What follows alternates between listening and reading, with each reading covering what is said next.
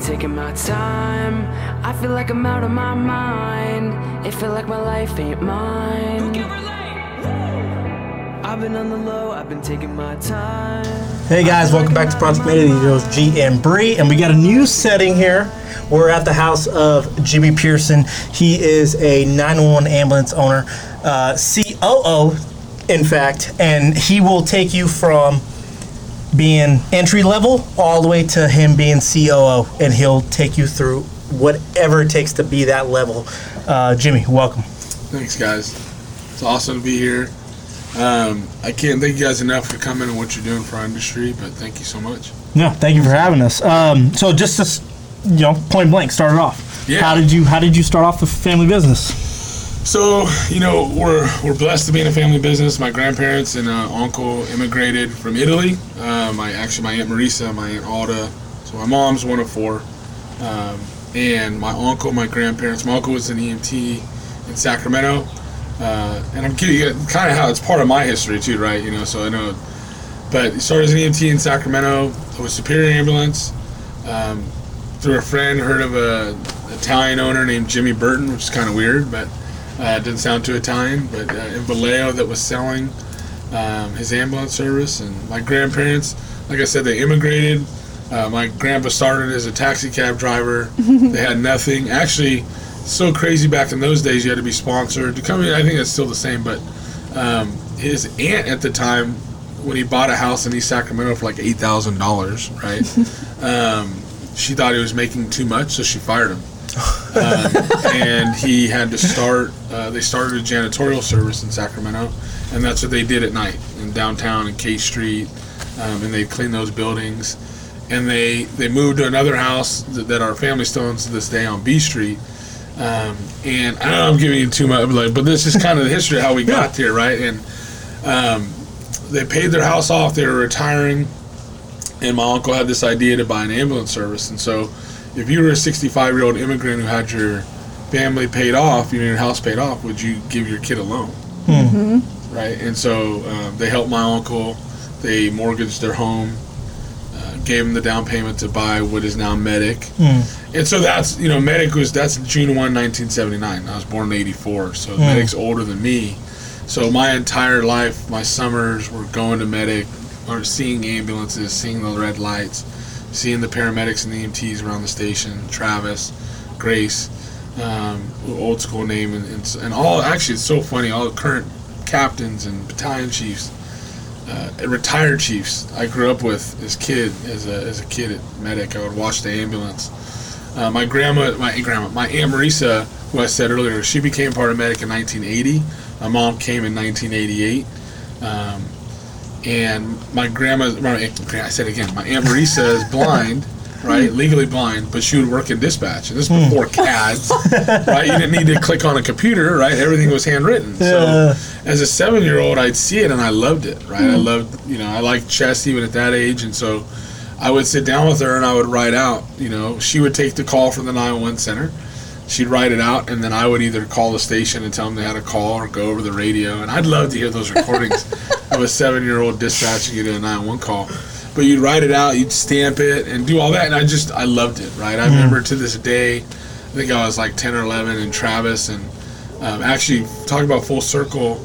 Um, at the time, her name was Isabel uh, Leach. She's now Isabel Bostock. She's an ER tech at um, uh, Kaiser, and she was a longtime EMT and paramedic for us. And her son George works for us now. And so I remember George. Bostock, yeah. Yeah, Bostock, right. So, uh, but Izzy, I remember them coming back from a stabbing back in the day. That days they didn't wear gloves. You only wore gloves on those types of calls. So I, so I remember when they had the gloves and just crazy stuff. And and we had so many cool crews that are now, like I said, captains and chiefs and retired chiefs and people that are eternal friendships. And it was just seeing that and knowing what my family gave up, you know, sacrificed. And yeah, now we're a bigger company and we've done a lot of great things over the last 20, you know, 42 years, but at least in just the last 10, 15 years. But it wasn't always peaches and rainbows, right? Yeah. I mean, our uh, Christmas dinners were fights. You know what I mean? Like, okay, well, the medic people are over here arguing about medic, the other families over here opening gifts, and I mean that's just that's how we live and breathe this thing, and so I saw that from my my uncle, my aunt, and my mom had three major characteristics of each other. Characteristics that were mm-hmm. all equally different. My uncle was an EMT, he's a caregiver. My aunt Marisa had no clue about clinical, but she would turn the lights off. Right, mm. she would make sure the ordering's right. She Yeah. would make sure the business side right, and then my mom took over the billing revenue cycle, and they each had their own, you know, but they're brothers and sisters too, right? Yeah, so it's, I yeah. did it, you did it, right? But there's so there was such a great team for me to grow up and watch, um, and so you know, as, as I just grew up and grew up in the business and being around it, it that, that never left me. So when I went to high school and played sports, you know, I didn't know what I wanted to do. And then as I graduated high school, I started my senior year, started working as an SST and as a dispatcher. And wh- what does SST mean? Sorry, supply support technician. So Yeah. I'd restock the ambulances, and I loved it, right? Um, and I wasn't going to go to a four year. Um, for whatever reason, I could have got to a couple, but I was like, yeah, my sisters went to JC, so I went to Sac City. And the moment I went to Sac City, I'm like, this is stupid. I should have gone to a four year, right? um, that was just me. Everybody's different, right? You have people that are four year people and two year people, and I should have been in a four year, but I didn't. So I just got motivated to work, right? Yeah. And I loved being an EMT. I became EMT fairly quickly, but I loved being dispatching. My first day dispatching, I created like two posts, mm. right? I know it's mm-hmm. weird, but it just it came so mm-hmm. natural. And Linda, who was a dispatch soup at the time, was a dispatch soup since I was like 5 mm-hmm. So I knew her my entire life. And when I'd ask her, "Why aren't we doing this? Why aren't we doing this?" And she's like, "Well, I don't know." And, but there's things that like I can't really explain, right? Yeah. Like I, I just I remember Travis is is I was like 12 or 11. Travis gave me the entry EMT test we used to have back in the day, and I failed it miserably. but the sad thing was, as I pa- I beat three of the people that actually applied as EMTs, right? And it's just something that like I just watched them, and they're just you know that's. And people talk about old school medic or just old school EMS, mother Yeah. jugs and speed. That's how it was. You know, people were just really loyal, um, just ride or die, just cool, just awesome, awesome people that built my foundation to what I wanted to be. Yeah, and then speaking of that ride or die and that that, that culture into what it is now, um, I mean, you you were at the you know entry level and then worked your way up, you know, through being a paramedic in the field. This is a person who's a COO and working in the field as a paramedic for his uh, you know for his mom's company and grandparents' company. That's admirable. Yeah. and that's why we wanted to bring you on because that's that's a different aspect. Yeah. And tell us about that aspect. Tell us about mm-hmm. growing up, knowing that you have an ambulance company. However, you have to climb through the ranks to be. And, that, and that's the thing, you know, I'm not dumb in nepotism, right? I, I, but again, in life, you're going to have opportunities that others don't, right? And mm. whether it's what gives it to you, right? I was, you know, yeah, okay, for whatever reason, I had this opportunity, but I could have said, you know, there's a lot of kids I grew up with that had opportunity and didn't take it, right? So, um, and I wasn't sure what I wanted to do, right? I wanted, I know if I wanted to go to nursing school or do that route. Um, but once I became an EMT, well, actually, once I did dispatching and SST, and then an EMT was over, right? This is what I wanted to do. Um, and so um, I remember when I went to paramedic school, Travis telling me, going, You can't fail. Like, you, you can't. Yeah. Like, you know, like he was almost warning me, like, dude, either go admin route Mm. or, but don't go, not don't go this route, but you know that, and Trav was my life, right? I mm. mean, just as an EMS and a medic. And so he would tell me straight up, he goes, You can't, you're gonna go on your internship and you can't fail mm. because everyone's gonna look at you. yeah. And if you mess up, they're gonna look at you. How was that pressure? I do. It was. It wasn't that because you know what? I loved it. So I was mm-hmm. not the greatest student. You know, like I tell a story because uh, my grandparents died, or my grandma died. It was real close to my freshman year of high school. Things happened. My my GPA my freshman year was a .85. I don't know how you get. People are like, how, you gotta try to get that. Gotta F well, I don't know. I do, right? But by the time I graduated, I had a three six, uh-huh. right? So it's just development, right? And mm-hmm. so I didn't like school, even at you know Los, you know at Los Rios, but Sac City, mm-hmm. I wasn't an A B honor roll student, but I was number two in my medic school class. Mm-hmm. Mm-hmm. So just something clicked. I mm-hmm. loved being a paramedic. I loved EMS.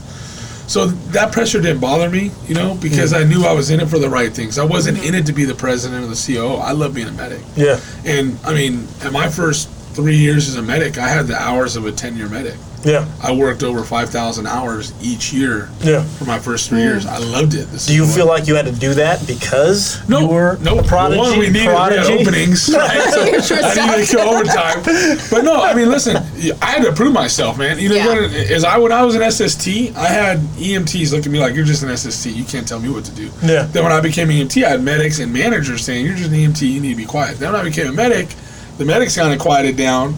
Right, and then the soups were like, "Well, you're not a soup," and then all of a sudden, I became, you know what I mean? Yeah. But it was never like that. Like, cause I understand if you see somebody like, "Oh, this kid is gonna possibly take my job," Yeah. like it wasn't like that. Hmm. You do your job, you're never gonna have a problem with me. Yeah. Right? Yeah. Because you're not gonna compete with me as a person. I have a different path because I know that. Hmm. But my uncle never said, Hey Jimmy, you become a medic for five years, there's a key to your castle. Yeah. Yeah. Because I there was two males in my family before me. Right, my cousin was a paramedic in his 19s and 20s, and he became uh, he's a Vacaville fire captain. Right, very successful. Just this wasn't his path for whatever reason. My other cousin, my aunt Marisa's son, uh, is a nurse. He's actually the, almost a director of public health in Fresno. Very successful. Would have killed it a medic, but for whatever reason that so it's, our family's not like, hey, you're you're gonna get this. Yeah. For whatever reason, the timing was right for me. Me and my uncle had really good synergy. Yeah. Don't get wrong. We're family. We're Italian men. We butt.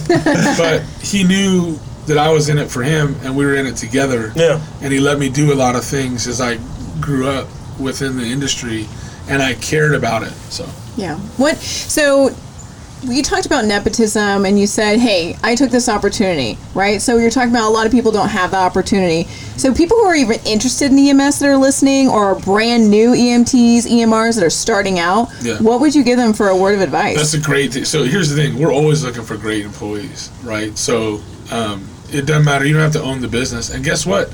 Uh, you know, we were talking earlier about Todd Valeri in Fresno, an American. He he wasn't even a family member, mm-hmm. and he just made himself a valuable piece of that community, that that company, mm. and he had the opportunity to eventually buy it. Now he's the single owner. So mm. you never know. I've had even family members, you know, say, "Well."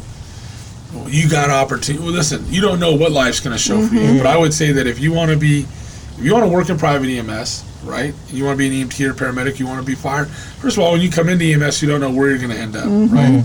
But there's so much opportunity for great employees, right? So if you're a great person and you have a great work ethic and um, you want to do this, and it's not just a check.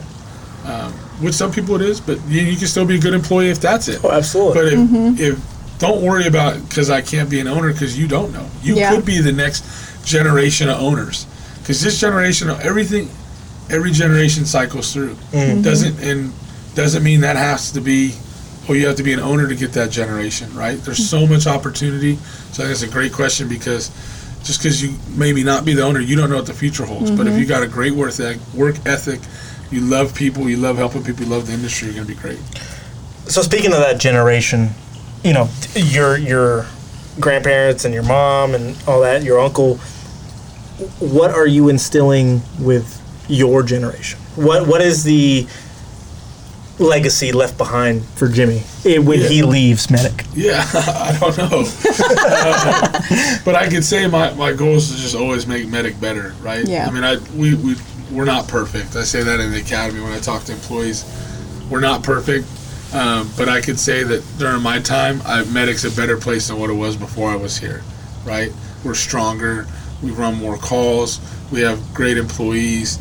We're much, you know, we've been able to grow with the third generation, which not a lot of companies can do. Mm-hmm. Um, and I also think it also comes down to that we're not, we were never, and that that goes to my grand, my grandparents, my uncle, my aunt Marisa, my mom. We were never given anything, even though people might think that. We all had to work for it. Mm-hmm. Cindy's a nurse. My sister Cindy is our VP of quality. She's a nurse practitioner. Mm-hmm. She worked at UC Davis. She got her BSN. She got her nurse practitioner as the VP. You know, so we're not stopping. Sandy, same thing. My cousin Christy. Each of us have our own um, parts of the business Niche. Yeah. and we care. That's the other part, right? We are we don't just, hey, cool, thanks. This is a great business. We're out. We love it. Like so, I'm on calls every day with either the state association, a national association, something that has to do with the um, industry to keep improving it. And I think that's a big deal for us, right? It's not just oh, it's a check. Right? Right. This is a business, but it's our life, it's our community. Right? Where we live is where we cover. And we're not just trying to rapidly grow. That's not medic. That's never been mm-hmm. our will we grow? Yes. I mean we've proven we can grow. But it's not like, oh, we just want to prove to this person that we have 800,000 calls and this. We want to control our market, which we've done. We want to build great local relationships. We want to prove ourselves with our great employees. We want to support our employees the best we can. But again, we're not perfect. I can say all those great things, but we're not perfect. So, Jimmy, speaking of supporting your great employees, um, obviously Project Mayday is about mental wellness. And what is something, you know, you talk about a lot of progression in the last decade. What's something that the company has done to promote mental wellness? So, um, you know, the funny thing is, as we've evolved, you know, from the old school to the new school, mental wellness, it, and that's part of being a baby industry, right? That we really are now that we're hitting 50 years or whatever Yep. as an industry. That's a huge piece that's come on, and it should have came on 30 years ago. Yeah. But it was just like, ah, right, you know. But that's not how it is. And so we saw that many years ago. Started uh, a coaches program, which essentially caring for our employees and creating cool acronyms because it's EMS. Right? but we took it from a, a company out of Missouri um, that was a smaller service that created their coaches program to support their employees. Uh, turned it in even I think to a 501 or I don't know that they call it a Missouri, but it's a nonprofit too to help support other issues that are going on for their employees. And we hopefully can develop something like that. But the coaches program is essentially training any employee that wants to be CISD trained that can help support critical incident um, uh, training support. We have a bad call. Um, we can those coach will give a call. Matt McCarthy, who's one of our long-term EMTs, is our leader of the coaches program. Deidre Newton, who's a ma- uh, supervisor, she helps from the management side, so that it doesn't get caught up at our executive level. That they can do what they need to do and have the full support of our team. Uh, but the coaches that are there to support each other and not management saying, "Hey, come talk to me." Yeah. right? Because Right. then people are like, ah, no, you guys, and that's even Deidre was a coach and now she's a supervisor. We've had to teach her to back off a little bit because this isn't an employee support group. We're there to support and get whatever we need. Um, but yeah, and we also have a local counselor that we pay for out of our EAP, Employee Assistance Program, that's not part of that. So if we have an employee that has issues, we can send them to an EMS specific counselor here in Solano County. All right, Jimmy. So, who do you turn to? What do you do? Man, I got my wife. So I, I have my wife. I have my sisters. I mean, when you're in a family business, you know that we have our family. So we're lucky, right, for that. I, you know, and I have a very supportive wife who uh, helps me. Uh, kid, you know, having kids is really helped too. Um, but you know, I'm blessed to have a good, good family support system behind me, and I think that's number one. Um, so, yeah, that's who I turn to. Um, I annoy the crap out of my wife. I hear it from your office. Uh, but uh, no, so let's let's let's go back a little bit to the back end of things that people don't really hear in running 911 calls as a medic. The people out there that just think that we go to 911 calls and nothing happens on the back end. What happens on the back end? When when a 911 call is responded to, what happens on the back end? Yeah, I, I mean, there's so many layers to that that question and answer. But you know, if, if we just go with what happened recently, we had a local firefighter going to cardiac arrest.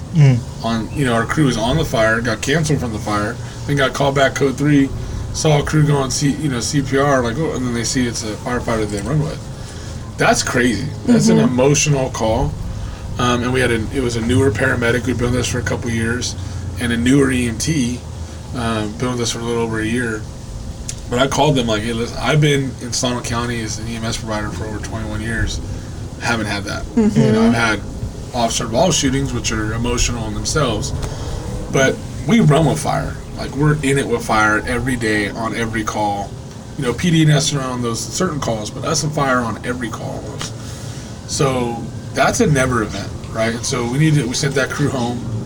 Um, and so it's just making sure that on those calls that we educate employees not just on that firefighter 'cause that's a never call but letting them know that every call has its own trigger Yeah. Mm. right your grand you can run on i remember running a call lady reminded me and she wasn't obviously I, i'm white this is a, an African American lady, and she reminded me of my grandma. Mm-hmm. It was crazy the way she talked, the way she did this, the way she communicated with me, and that was crazy. Like mm. it's just how I felt after the call. Just wanted to go back and make sure she was good, which I do with most of my patients, but like this one was just totally different level. Hmm. And it's like understanding that we, you know, we have to process it. I think a lot. I think EMS is fun for ex athletes. I think because we like playing games, Yeah. right? And I might play the same team three different times, and we'll have this. You can have the same score, but the way we got that score will never be the same. One hundred percent. And if I run a mm-hmm. call, a diabetic call, um, on the same lady, same corner, same city, it's never the same. Yeah. That's the stuff I love about EMS. That's the thing that you don't get out of always a desk job, or that you won't always, you know, that even being able to have that clinical side, you know, it's so cool. Whether in a hospital, whether you know you're doing different aspects of EMS, everything we deal with is different. So I really like going into the administration side of things just because people really don't know, Mm-hmm. right? And one of the big things with EMS, especially in California, is the disparity between private industry and fire. Right when we talk about salaries, Yeah. right? Yeah. So of course, um, it's kind of different because Medic is union, and so it's very transparent. So we don't really. There's a lot of things with Medic that's different because the private industry you don't have to be union based, You know. and everyone can have a different pay scale. So that really does create a lot of equity. But in your personal opinion, in the state of California, and I'm not just talking about medic, I'm talking about private industry versus fire. What do you think is the big difference for paramedics, EMTs to get paid? Uh, I think it's just a bottom line, right? I mean, that's just the reality is that um, we can't afford to run our system at that level, paying those paramedics that. I, I can't speak to fire economics on how they exactly do it, uh, but I could know that if I paid what a starting medic would be at a fire department in California, and what I paid on my rig, it would we'd be in the red. So, um, and that sucks. I mean, I would love to pay them as much as we can. Um, and medics always been very aggressive in our pay, especially in the Bay Area. For uh, now, we're in union negotiations right now, and so hopefully we'll keep that level of being very uh, competitive. Uh, but it's tough, you know. It, you know, we lose to fire because of, of that, and we don't want to. We don't want to. Um, but you also have to understand that you know you can. Why are you losing people? If I'm losing other people to other privates, there's a major issue, right? Which we rarely do, um, voluntarily, right? uh, but if we lose them, you know, we lose them, but we don't. We lose them to fire, and Yeah. that then becomes up being good, right? I mean, to some degree, it's career development. That's where some people want to go, and then some people realize I don't want to be a firefighter, and they come back, mm-hmm. Mm-hmm. right? So we don't condemn that you want to be a Right. firefighter, right? That's that's the biggest thing too. Mm. Is over the last many years for us, it's been okay. Like I've been at so many different fire guys graduations that work for us, that mm. got hired, that proud of them. Hey, that's what they want to do. Cool. Mm-hmm. Um, but in California, there is a disparity in terms of what a fire paramedics get paid and what a private paramedics get mm-hmm. paid. Yeah. And all I can say from my perspective, it's a fiscal thing. Mm-hmm. Yeah. I mean, at the, at the end of the day, you got to not be in the red for your family. Right? Yeah, you got to take care of your family. On that, you know, this man hasn't been in this, you know, chief executive or operation position all his life. He's been a medic. So talk about that mental aspect of it. Uh, Deep, uh, like dive deep down into some calls if you're willing to. Talk about it. Talk about some calls that have affected you. Yeah, so well, I mean, I go right to a, a call we had in Vallejo um, that uh, I actually super responded. Um, it was for a baby not breathing, and we got there, and uh, I was fire medic I've known for a long time. Used to work for us. A- Actually, him and his wife met at our company. uh, I'm still good friends with him today. But he was there, and then one of my friends was the uh, paramedic on the rig. Get there, and I had the airway, and I remember going for the airway, and, and I remember, you know, you look, and especially on a baby, this nine month old baby, you're looking for anatomical stuff. Yeah. So I thought I saw the vocal cords because I saw a little white, you know, white thing, so I went for it, but it like, I hit like a, it felt like I hit a wall. It, was, it was just weird, right? I've had PD tubes before, and I suction because I'm like, maybe that's something there, and then I go again, see the same thing, and I and I go and just hit a wall. But you know, in my head, like, so we just start bagging again. we start going in the back. Matt Matt is my friend, our medic, and he tries to intubate. Same thing, doesn't get it. Um, finally, the fire medic, and he probably not really uh, the right uh, trained in school to do it this way, but elevated the baby like this and was able to, you know, not rip her, but looked in with them before and saw like by what I was doing, what Matt was doing was suctioning. All of a sudden, if you have like a napkin, it was coming out like this much out. Like what is that? Looked like gum almost coming out of this airway Yeah. and uh, the fire medic grabs the forceps, we yank it, and it just comes out, and it's like this wadded up. Uh, they were uh, baby wipes, so they had been shoving the baby wipes down the throat with every breath the baby had. So um, we pull it out, we're like, "What the?" Yeah. Because we're 20 minutes into the call, right? Yeah. So, and um, we're CPR, and now we got an airway bag. We pull right up to Kaiser, bring the kid in. Kaiser gets pulses back, right? Uh, baby dies a week later. Um, come to find out that the family member, whoever, who shouldn't even have been around the baby, had, had, you know, forcibly put all that stuff down the, the kid's throat. Jeez. So it's like those are you know I mean those that was a crazy call because That is. we're like I'm going to my what I understand and um, and and then all of a sudden you see that you're like whoa like you just you know like good and bad all at once it's like you know we think we're doing this and there's this crazy thing going on and Yeah. then some other stuff and this is just me as a medic I learned I brought this up about you know being a athlete I obviously don't look like an athlete but I was an athlete Oh, yeah. No, I'm joking Dang right you are. but um, I always I loved the, the game of it. You know, mm-hmm. like so. You know, I'm not saying I don't personalize patients, but they're patients, mm. right? And then I get to the next call. Yeah. Mm. That was how I got through it. Right? Mm. Is patient, next call, patient, next Yeah. call, and then you have your triggers, and I and I understand that.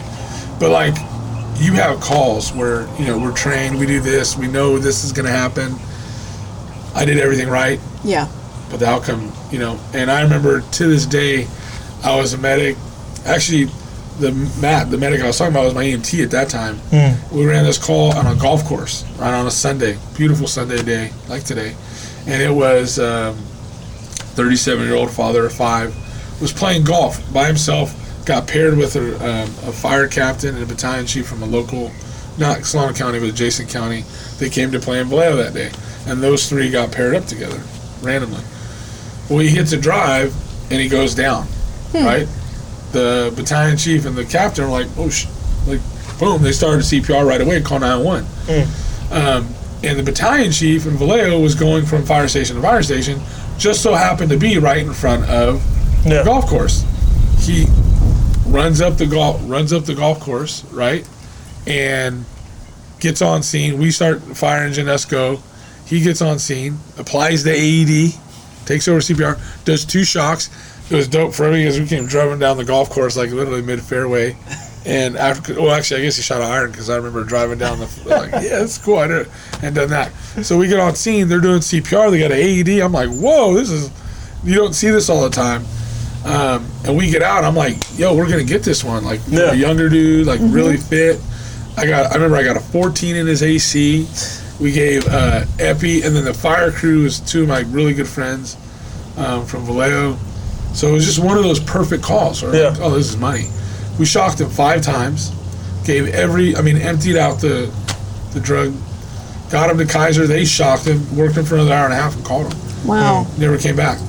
And I just, and then I, I remember two weeks later, I had this 90 year old, almost PEA code down for 30 minutes.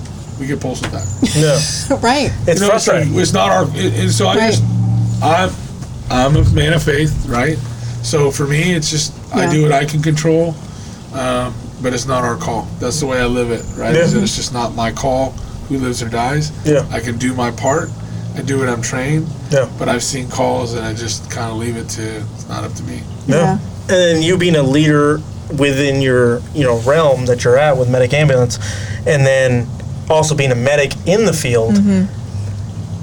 When you have employees come up to you and say, "Hey, I had this bad call. Hey, you know, I'm going through something." Whatever the case may be, I'm sure you've had that in your stint of being Yeah. COO.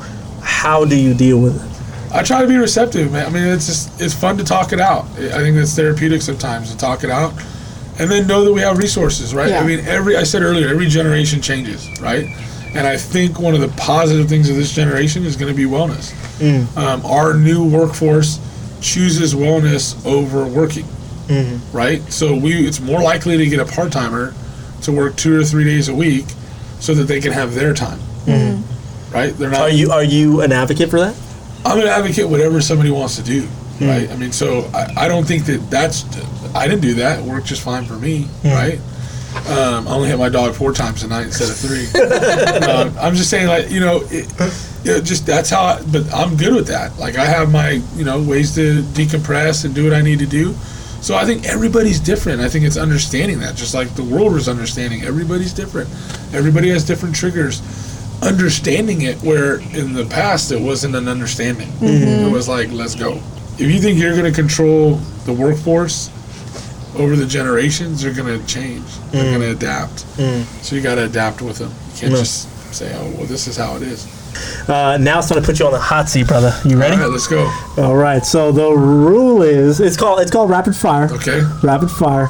Um, it's like you hear the siren, rapid fire, and uh, They may It be going to rapid fire. I don't know uh, it's you got to answer in one word or one phrase. All right. Okay. So Breezy gonna an- ask the questions. You got to answer in one word or one phrase. All right, you ready? First question What's the hardest part about working with your family?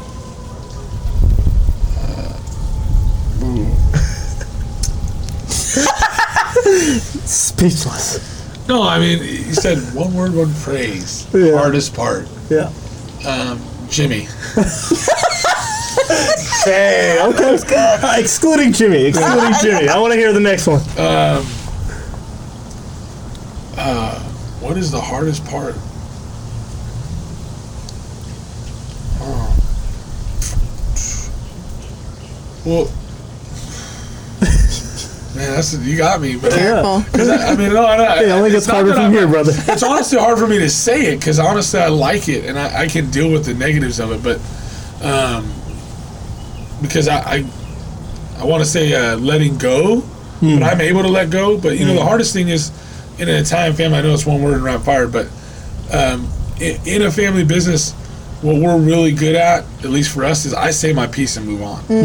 Right? Like we'll be like, like I mean, people would be like, "Damn, is that what's going on in there?" And that'd be Yeah. like my mom and Aunt Marisa, Rudy, and us. And then all of a sudden, we're eating lunch together. You know, it's like because it's emotional, Yeah. right? The business is emotional, our industry's emotional, but for us, we can easily. I mean, for not easily, I can't speak for everybody, but for me, it's like, you know, I like being able to say my piece, mm. right? And I can just say it freely. I can't do that mm-hmm. if I was just Joe Schmo at you know Yeah. Starbucks, I'd probably get fired, you know. Yeah. But Yeah. I can say it, let it go, and move on. So okay. yeah, sorry. Okay. Speaking your piece. Speak Okay. my piece. All right. Okay, second question. How would you rate your karaoke skills on a scale of one to Mariah Carey? Um, probably uh, below one. Give, give us a reference. in the shower, maybe like the, in my head, or if I have these cool earphones on, maybe I'll think I'm a ten. Or no earphones, maybe a ten. But then if you put them on, probably a minus five. Mi- Minus five. Okay. What- Okay. what's the song you like to sing? Ooh, uh, well, you know what's funny is I'm not a big Bieber guy, but the Bieber song out right now, man, I love his album Peaches? Justice. I like Peaches. I'm on Hold On. Hold on. Hold On right now is my jam. Okay. I could Hold I on. could dig Hold On. Hold on, my Bieber in the shower. I actually want to see uh, EMS mix video to Hold On because I think it'd be a good. Okay. Okay, third question. What's your spirit animal? Ooh, um, my spirit animal. Ooh, let me think. What do I dream about? What's a good. What's a good? What's a good one that I think that I correlate with? You know, I I love lions, so Okay. I'm, gonna go lion. Okay. Okay, that's a good one. Yeah, that is a good one. All right, question four. If you didn't run an ambulance company, what would you do? I'd be running some yeah sports organization. Yeah. Yeah, Okay. I would have gone that route. I would have loved to have gone. Route. I mean, my dream would have been to go that route. I love sports, hmm. and I actually think it's funny because, you know, in today's world, you don't have, you know, I, was, I played high school sports. I wasn't a college athlete, or yeah, I think I tried out for Sac City and was cut after a day. But um, It's all good. yeah, but my point is, is like I, I love sports, so I, I would have loved to like come up in some organization somewhere in a perfect world, right? Yeah. But uh, yeah, I love sports, so I would Oh. love to have been there. All right, last question. What is one word to describe EMS? compassion. I, I, I, I mean, I think in so many facets of that. I mean, how we deal. Um, we have a four core that we talk about with our employees, and customer care is one. I think that falls into compassion. How you care about your partner, how you care about what your manager's going through, how you care about what your employee, from my perspective, what your patients. You have to have compassion for the person you're working on, right? And I remember we had this discussion earlier, but in our industry, you know, we treat anybody at any time, and so you have to have compassion for someone who just might have injured your friend, right? You have to treat that patient um, and do it with a high level of care. So I, No. I think compassion. No, absolutely, and you and you absolutely embody that by being a COO and then also being on the in the field at one in the morning Right. with your company. I mean that that definitely embodies it, compassion, and I think that's what uh, 1970. I mean, for whatever Yeah. the company's been, yeah, uh, Uh, thanks. has been around. It's it's it's compassion, and it's it's being a part of the the just the infrastructure of the county, and then the hospitals, and just absolutely everything that has to do with Solano County. You're involved, and uh, we absolutely commend you for that, man. And then thank you for coming on and Hey, and talk, guys. yeah, and talking about awesome. the inner workings of an ambulance company. Oh, this is great. I love it. Go Project Mayday. This is Project Mayday. Call out. Call out.